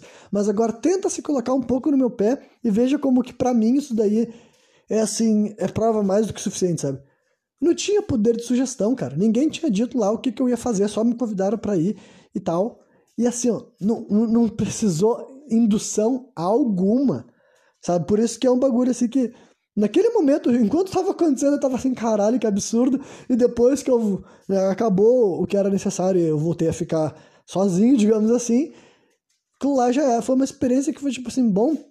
Deu para ver que quando é necessário, quando é importante, as coisas acontecem até sem a necessidade de um chamado, de um toque, de um tambor, de um sino, de nada. E como eu falei, cara, foi quando entrou na porta, foi assim, tão simbólico, no sentido assim que me fez até entender aquelas essa história, a, importância da entrada da nossa casa, tá ligado? A porta que dá entrada para nossa casa, digamos assim, sabe? Porque foi literalmente isso, caramba. Eu botei meu primeiro pé para dentro da casa do meu pai naquela época, né? Hoje em dia meu pai nem tem mais essa residência daí e tal. Era uma casa que ele morou um período da vida dele. Foi literalmente eu colocar o pé já rolou uma manifestação, né? É tipo, para quem sabe, ou para quem tem curiosidade também, envolve gritos, envolve berros e tudo mais, esse tipo de coisa. Mas assim, ó, foi. Não vou dizer que foi surreal, porque foi a realidade. Foi o que de fato aconteceu. Né? E para mim, essas poucas experiências que são muito menos assim chocantes, impactantes e transformadoras do que outros seres humanos já lidaram nessa vida, essas experiências já é o suficiente para solidificar uma crença que eu tinha previamente, tá ligado? Baseado no que eu via e ouvia dos outros, eu imaginava assim que havia um mundo espiritual e imaginava assim que os seres humanos podem se relacionar com os espíritos desencarnados, podem canalizar esses espíritos que, no caso das religiões de matriz africana, eu acho que muitos deles são de seres humanos desencarnados. Eu não sei se em outras religiões, em outros cultos, ou até mesmo dentro do batuque, alguém possa trabalhar com uma entidade que não seja necessariamente um espírito humano desencarnado, sabe? Porque eu também compreendo a existência de seres que podem ser chamados de elementais. Eu acredito sim que possa ter uma casta quase divina, quase sagrada, que trabalha também aqui na Terra nos protegendo, nos guardando, nos abençoando, né? Que daí talvez esses seres de fato também não se manifestam em cultos, mas eles existem e eles também nos afetam da sua maneira. E eu também compreendo que possa existir seres que para algumas pessoas podem ser identificados como demônios ou vindo para o Batuque também a gente pode falar de Eguns. Não que demônios e Eguns sejam a mesma coisa, eu estou que, querendo ilustrar nomenclaturas de seres que são compreendidos a habitarem o mundo espiritual ou plano astral e eles não estão aqui para fazer necessariamente o bem. Mas né, na minha visão cosmológica, esses seres são necessários e importantes porque a vida é feita de movimentos assim. Uh, antagônicos, tá ligado? A vida é feita de movimentos ancadônicos. Uh, Antago antagônicos, o que, que eu falei? Enfim, movimentos antagônicos, sabe? Eu acredito nisso de fato. Então, né, uh, daí para concluir até esse tema, eu até posso daí introduzir também. Concluir não, né? Porque ainda vou falar mais a respeito da minha cosmologia. O programa inteiro vai ser sobre isso, se vocês ainda não perceberam. Né? Mas para atar um tema que une, pode unir, unir todo, pode unir todas essas religiões de alguma maneira que outra, é o nome e a figura de Jesus Cristo, né? Jesus Cristo, olha, enquanto figura histórica, não é isso que eu vou falar aqui no momento. Por que, que não é isso? Porque eu não sou especialista sobre a figura histórica de Jesus Cristo. É evidente que eu tenho a minha opinião a respeito de Jesus Cristo. Eu acredito sim que existiu um ser humano, que o nome dele evidentemente não era Jesus. Aí eu vou fazer uma, uma, uma comentar uma curiosidade antes de comentar aquilo que eu quero falar de fato sobre Jesus Cristo. Mas assim, uma coisa super interessante, na minha opinião, né, sobre nomes bíblicos é que a, letra J ela é super moderna na história da humanidade, sabe? Uh, não me lembro exatamente quando que ela começou a ser incluída nos alfabetos, mas eu tenho certeza que a letra J é uma letra moderna, sabe? Uh, as letras surgiram em épocas diferentes, né? Os alfabetos existiram de várias combinações, com mais e menos letras, né? E a letra J ela ainda é uma letra moderna, sabe? Então, o próprio nome Jesus, ele não existia aqui na Terra há mil anos atrás, sabe? Então, e menos ainda, acho que é do, eu não sei exatamente a data, mas estou falando mil anos para trás, por exemplo, né? O nome Deus também é evidente, eu não estou falando só diferença de idiomas, né?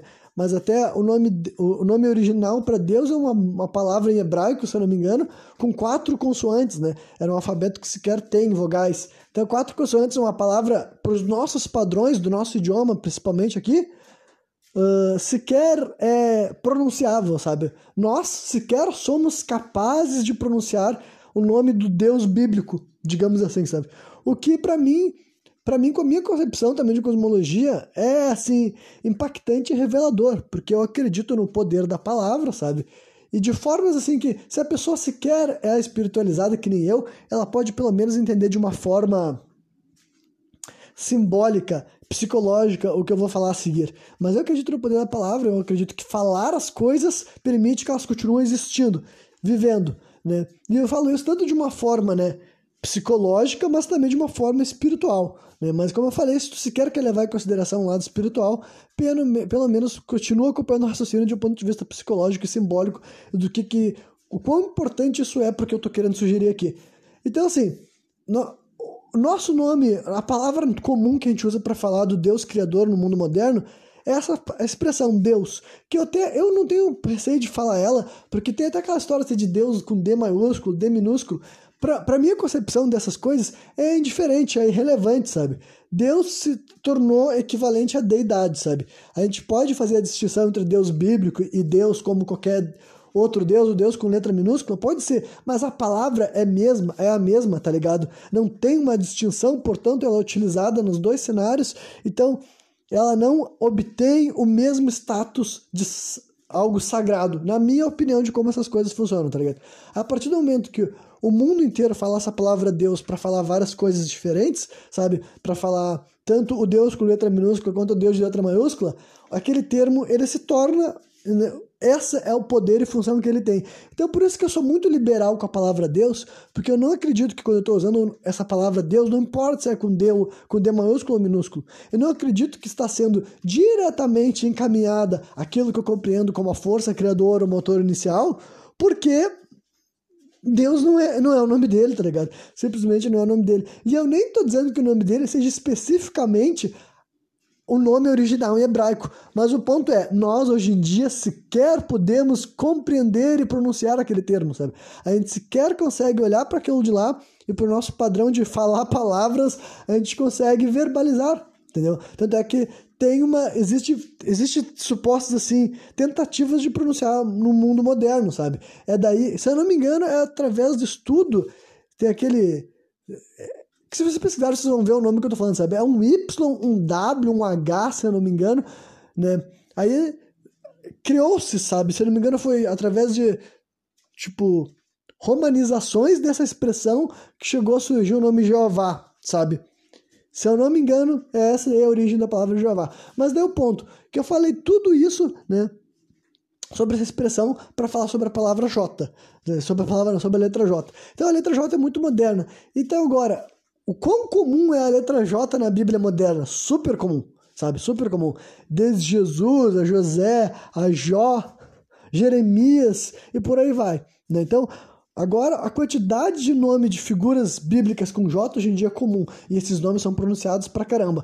Mas entendam que esses nomes são modernos, sabe? Historicamente modernos, e essas palavras estão recebendo poder faz pouco tempo, sabe? Faz pouco tempo que o mundo fala Jesus. E agora eu fiz toda essa explicação a respeito da palavra com J, pra, das palavras com J, né? para falar desse nome Jesus Cristo e esclarecer que eu não vou falar de Jesus Cristo histórico, mas sim eu não estou negando que tenha existido uma figura que tinha um nome, que o nome que não é, o nome que não é Jesus, evidentemente, né? O sujeito que nasceu em Nazaré a prática a, aproximadamente 2023 anos atrás e teve a vida que muitos de nós têm uma ideia mais ou menos do que aconteceu baseada na Bíblia e depois foi executado e morto na cruz. Uh, eu acredito que existiu esse sujeito, o nome dele não era Jesus, porque não existia essa palavra lá, não existia a letra J, enfim, não, é, é, mas existiu uma figura histórica, um sujeito que protagonizou esses eventos. O que, que ele fez de fato, como são os milagres dele, se ele era Deus encarnado, eu já falei a minha visão sobre tudo isso, tá ligado? Eu não acredito nos milagres até que eu veja algo parecido, né? Nesse momento eu sou meio que assim, uh, uh, Tomé, né? Ver para crer, e tudo mais, e ao mesmo tempo, uh, na minha visão de mundo cosmológica, eu não compreendo porque a força criadora, o motor inicial, encarnaria num lugar específico da Terra e não em qualquer outro lugar do mundo. Eu não consigo entender porque que Deus seria né, Deus encarnado, né, que Jesus Cristo não é só filho de Deus, é Deus encarnado. Eu não sei porque Deus encarnado viveria naquele lugar, naquele momento, vivendo no meio daquele povo. Eu acredito que isso só faz sentido ser acreditado para aqueles que de fato viveram com Jesus Cristo, né?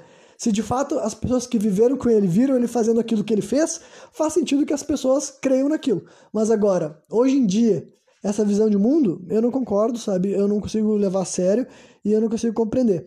Então, né, eu não. É, esse é o meu problema com Jesus, figura histórica. Isso não quer dizer que eu não gosto dele, isso não quer dizer que eu aprovo ele, mas para mim é menos importante isso, porque vejo que eu estou falando esse nome, Jesus Cristo. E eu não falo assim, com maneira de provocar. Porque assim, um, um, fato que, para vocês, muitos de vocês devem saber, é que Jesus Cristo é o nome que é utilizado nessas três religiões que eu falei, né? O Batuque é meio que discutível, tem muita gente que vai dizer que não se fala de Jesus Cristo, mas existem muitas linhas que falam de Jesus Cristo sim. Jesus Cristo é o nome que é mencionado fora das religiões cristãs, ele é considerado várias. Ele é um membro presente de várias outras formas de espiritualidade, sabe? E quando eu digo fora das religiões cristãs, é além do judaísmo e além do islamismo, sabe? Uh, tem até visões espirituais. Ah, isso para não falar de coisas como Cabala, isso para não falar de coisas como os, os, os livros uh, apócrifos, né? Que tem a, a Bíblia uh, gnóstica e tudo mais, que são livros da Bíblia que hoje em dia não são mais canônicas e descrevem um Jesus muito mais assim feiticeiro, eu diria, sabe, do que o Jesus bíblico. Então, né, se, se, se os milagres de Jesus já são impressionantes, os que estão no Novo Testamento, digamos assim. Os livros gnósticos falam coisas ainda mais interessantes do meu ponto de vista, né? E enfim, então Jesus Cristo, ele é aceito e adorado e encarregado como um ser guardião, protetor do planeta Terra em diversas religiões, sabe? Então, e Quanto a isso, eu estou de acordo, no sentido assim de que, vendo o nome dele ser propagado, refletindo sobre essa figura, só que aí é o ponto que tá, esse ser que eu sugeri não é o homem que encarnou aqui na Terra 2023 anos atrás, tá ligado? É isso que eu tô falando aqui. Então, não, não há contradição no meu discurso, caso não tenha ficado bem claro. Uh, eu acredito sim que existe uma força protetora, guardiã do planeta Terra, uh, benéfica, sabe, que fala assim, de fato é um ser de luz para o nosso planeta, sabe? Só que eu não acredito que esse, esse ser pode ser chamado Jesus Cristo. O nome Jesus Cristo pode estar se referindo a ele, sabe? Especificamente a ele e direcionado a esse ser. Por isso que eu disse que, que mesmo não sendo cristão, eu não falo esse nome com questão de respeitar, porque tendo essa noção histórica do que eu falei aqui, eu sei que quando eu falo o nome Jesus Cristo, essa expressão não é propriedade da Bíblia, porque na Bíblia original, sabe? Sequer existe esse nome, entendeu? Sequer essa palavra faz parte do, do dialeto, do vocabulário, enfim, da comunicação das pessoas que viveram com o ser humano que foi encarnado no planeta, no planeta Terra há 2023 anos atrás. Então, sim, eu acredito nesse ser espiritual, paranormal, se vocês preferirem, guardião, protetor do nosso planeta, sabe? E ele é adorado, representado em diversas religiões, além da cristã, e na minha opinião, até no cristianismo essa figura é adorada também, sabe? A partir do momento que eles estão falando o nome Jesus Cristo, tá se referindo a esse ser que eu tô falando aqui, entendeu? O título de Jesus Cristo tá, tá levando em consideração esse ser, sabe? Não a pessoa que esteve encarnada aqui há 2023 anos atrás, como eu falei, tem outro nome, tem outra expressão. Se quer falar, se as pessoas que estão querendo propagar o nome desse sujeito, tem que saber qual é o nome dele e qual é a pronúncia dele. Porque enquanto não estiverem falando esse nome, não estão cultuando aqueles que eles acham que estão cultuando, sabe? Isso é a minha visão, sabe? Com o que eu falei quando eu falo do poder das palavras, tá ligado? O poder das palavras. Se o nome do sujeito que nasceu há 2023 anos atrás aqui no planeta Terra e para muita gente é aquele que era o Deus encarnado e morreu na cruz pelos nossos pecados. Se o nome dele não era pronunciado Jesus, Jesus de Nazaré, Jesus Cristo, quando as pessoas rezam para um Jesus Cristo, eles não estão falando desse sujeito que não está sendo mencionado aí. O nome dele original, que eu não sei qual é, imagino que ele é mencionado por alguma outra religião. Não sei se os judeus ou os os muçulmanos mencionam o nome de Jesus Cristo literal, sabe? Porque imagino que o nome dele, que era descrito na época, deve ser um nome hebraico, sabe? Acredito eu, mas pode ser judeu também, né? Porque né? eu não sei qual o dialeto dos judeus era hebraico. Acho que sim, acho que o idioma dos judeus é o hebraico, né? Desculpa aí se eu tô fazendo uma confusão com essa história inteira, mas é que eu tô racionalizando aqui várias dessas coisas praticamente ao vivo, digamos assim, sabe? Não que eu nunca tenha pensado sobre isso, mas uma coisa é eu pensar comigo, né? ou até falar em voz alta para mim mesmo. Outra coisa é eu querer estar fazendo sentido para os outros.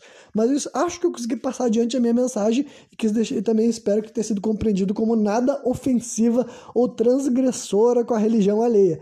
Mas é para eu falar sobre a minha concepção honesta e séria sobre esses termos. Então, assim. E sei lá, eu nunca tinha mencionado especificamente sobre essa questão de Jesus Cristo, né? Eu sei que é um bagulho meio complexo, mas eu só queria deixar bem claro e reitero que, olha, quando eu falo esse nome não é com levianidade. Eu falo sozinho também na minha casa, sabe? Só que eu tenho completa noção de que esse ser que eu estou uh, invocando e mentalizando não é a figura histórica que muitas pessoas acreditam ser de Deus encarnado que morreu pelos nossos pecados numa cruz, sabe? Então é por isso que eu não sinto que eu estou sendo assim, não estou cometendo blasfêmia, porque eu tenho eu elaborei esse conceito ao longo da minha vida, sabe? Ouvindo esse nome, Jesus Cristo, o que, é tanto essa palavra que a gente fala? Quando que ela surge, sabe? Por que, que essa figura foi parar em vários lugares do mundo, sabe? Por que, que essa figura foi parar em várias religiões, sabe? Por que, que religiões que não são cristãs, sabe? Quando eu começava a ver que religiões assim ditas como de bruxaria falavam e aceitavam Jesus Cristo, eu ficava intrigado, né? E quando eu via cultos de matriz africana que falavam o nome de Jesus Cristo, eu também ficava intrigado. E como eu falei, isso que pode gerar muito debate, pode ter gente que discorda da existência do culto e da relevância de Jesus Cristo em cultos que não são cristãos, né? Mas aqui eu não estou querendo comprovar pra, nada para ninguém, eu só estou querendo compartilhar algumas das coisas que me ajudaram a construir a visão cosmológica que eu tenho hoje em dia. Bem, e no final esse programa já passou de uma hora e meia e eu de fato não cheguei a tocar nos, te nos temas, nos pontos que eu esperava conseguir chegar, sabe, uh, neste programa daqui. Eu sei que eu poderia falar mais um pouco, estender, mas honestamente eu quero né, encerrar com essa duração mesmo aqui de programa. Vou tentar, se eu conseguir alcançar uma padronização de duração de tempo entre uma hora e trinta e uma hora e quarenta para mim, tá bom? Então nem vou iniciar um novo tópico, porque me conhecendo, imagino que eu me estenderia. Então, né, eu não vou nem prometer que o próximo programa eu vou construir a partir disso aqui. Talvez sim, de como eu estiver me sentindo, também de como o público reagir, perceber esse programa aqui e tal, questão de visualizações e tudo mais. Então, né, reproduções, melhor dizendo, né?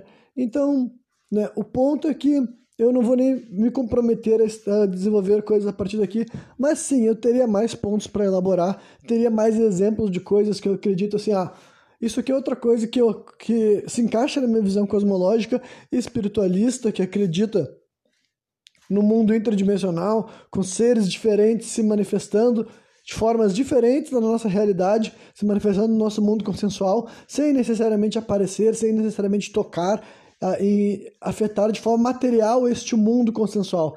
Mas ainda assim, esses seres existem aqui e eles interagem conosco, eles influenciam, né? Aí também pô, vou ter que entrar em temas que eu já trouxe, assim como questão assim uh, astrológica ou como eu também tenho introduzido a expressão astroteológica, né? E daí de um ponto de vista muito menos assim questão de horóscopo, mas na definição uh, se dá para usar essa expressão primordial do que era a astrologia ou a astroteologia, né? Enfim, e outras coisas assim que daí eu. São basicamente assuntos que eu devo ter mencionado um que outro programa sem contexto, mas eu queria deixar tudo, tipo, atualizado e uniformizado em um, ou nesse caso, dois programas, onde eu tento, tipo assim, passar adiante para outras pessoas a minha visão cosmológica, que talvez seja aquilo que muitos de vocês possam concordar, assim, digamos que vocês sejam pessoas que mais ou menos andem nessa linha de ah, não são materialistas, mas nunca se convenceram de uma visão uh, religiosa específica. Então vocês ficam aí pensando, teorizando e buscando fundamentações por trás de crenças que vocês tenham. Quem sabe esse tipo de visão cosmológica que eu tenho e essa minha tentativa de passar adiante, né, de externalizar coisas que são uh, pessoais, basicamente, né, mas assim, basicamente assim, eu quero dizer que são importantes para mim em níveis pessoais, mas eh, por ser importante para mim, eu compreendo que para outras pessoas, as suas próprias concepções cosmológicas também tenham uh, devida importância, sabe? Então, né, basicamente, como sempre, o meu foco aqui é tentar atingir, me conectar, impactar pessoas que venham, sejam capazes de ver alguma espécie de convergência ou pelo menos assim alguma influência positiva para ajudar a formar uma sociedade que compreende um mundo menos materialista, porque eu já falei mais de uma vez que esse é meu intuito, tá ligado?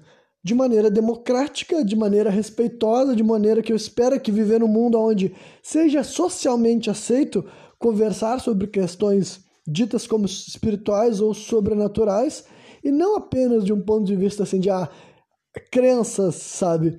E ao mesmo tempo que eu também não quero que seja aceito uma visão espiritualista, dogmática ou estabelecida por uma única religião. Eu espero sim que seja possível né? Tá, em algum momento existir essa sociedade, sabe? Que é menos materialista, compreende a realidade com uma profundidade maior que eu acredito que ela de fato possua e também não seja tão determinista, sabe? Na hora de que, ah, uh, para te acreditar nessas coisas tem que estar tá vindo de um livro específico que fundamentou e registrou algo e não através de algo que eu não sei se eu vou definir de senso comum, mas ou um senso coletivo que foi construído após nós. Tempo a tempo, décadas a décadas, fomos indo nos tornando menos materialistas, fomos indo nos sendo reintroduzidos para noções, temas, enfim, e diversas coisas que fizeram parte da história da humanidade, sabe? Como eu já apontei aqui várias vezes, com meu, meu fascínio pela história, meu fascínio pela mitologia também, e coisas como arqueologia, antropologia, sempre me levaram a pesquisar sobre o aquilo que a gente compreende como passado, em vários períodos diferentes. E o que eu notei fazendo esse tipo de observação é que nunca houve grandes grupos, grandes centros populacionais, tribais, impérios, países, nações, grandes feudos, inclusive, que fossem materialistas, sabe? É uma noção extremamente moderna, e quando eu digo moderna, é assim, século XIX, talvez, sabe? Século XIX, sabe? Então, essa expressão materialista, cara, é utilizada desde, desde pessoas como assim, cientistas até, por exemplo, Marx, tá ligado? É outra razão de porque eu, né, faz tempo assim que eu não faço assuntos muito relacionados à política, mas ao longo da minha vida eu sei que as pessoas me associam mais à esquerda. E eu sei que eu não tenho, tipo, não que eu não tenha nada a ver com a esquerda, mas eu sei que eu nunca me definiria como esquerdista, muito menos como marxista, já, e muitas pessoas da esquerda são marxistas, né? não todos, mas muitas pessoas são. Eu nunca poderia ser marxista porque o Marx era materialista, compreendia o mundo de forma materialista e idealizava o mundo e projetava um mundo materialista, sabe? Era isso que era o, o mundo para ele. Assim que ele acreditava que as coisas funcionavam. Então, é outra razão que eu sei que é fundamentalmente impossível para mim ser marxista, porque eu teria que ser materialista, e eu não sou, e não vou me tornar, tá ligado? Não vou me tornar.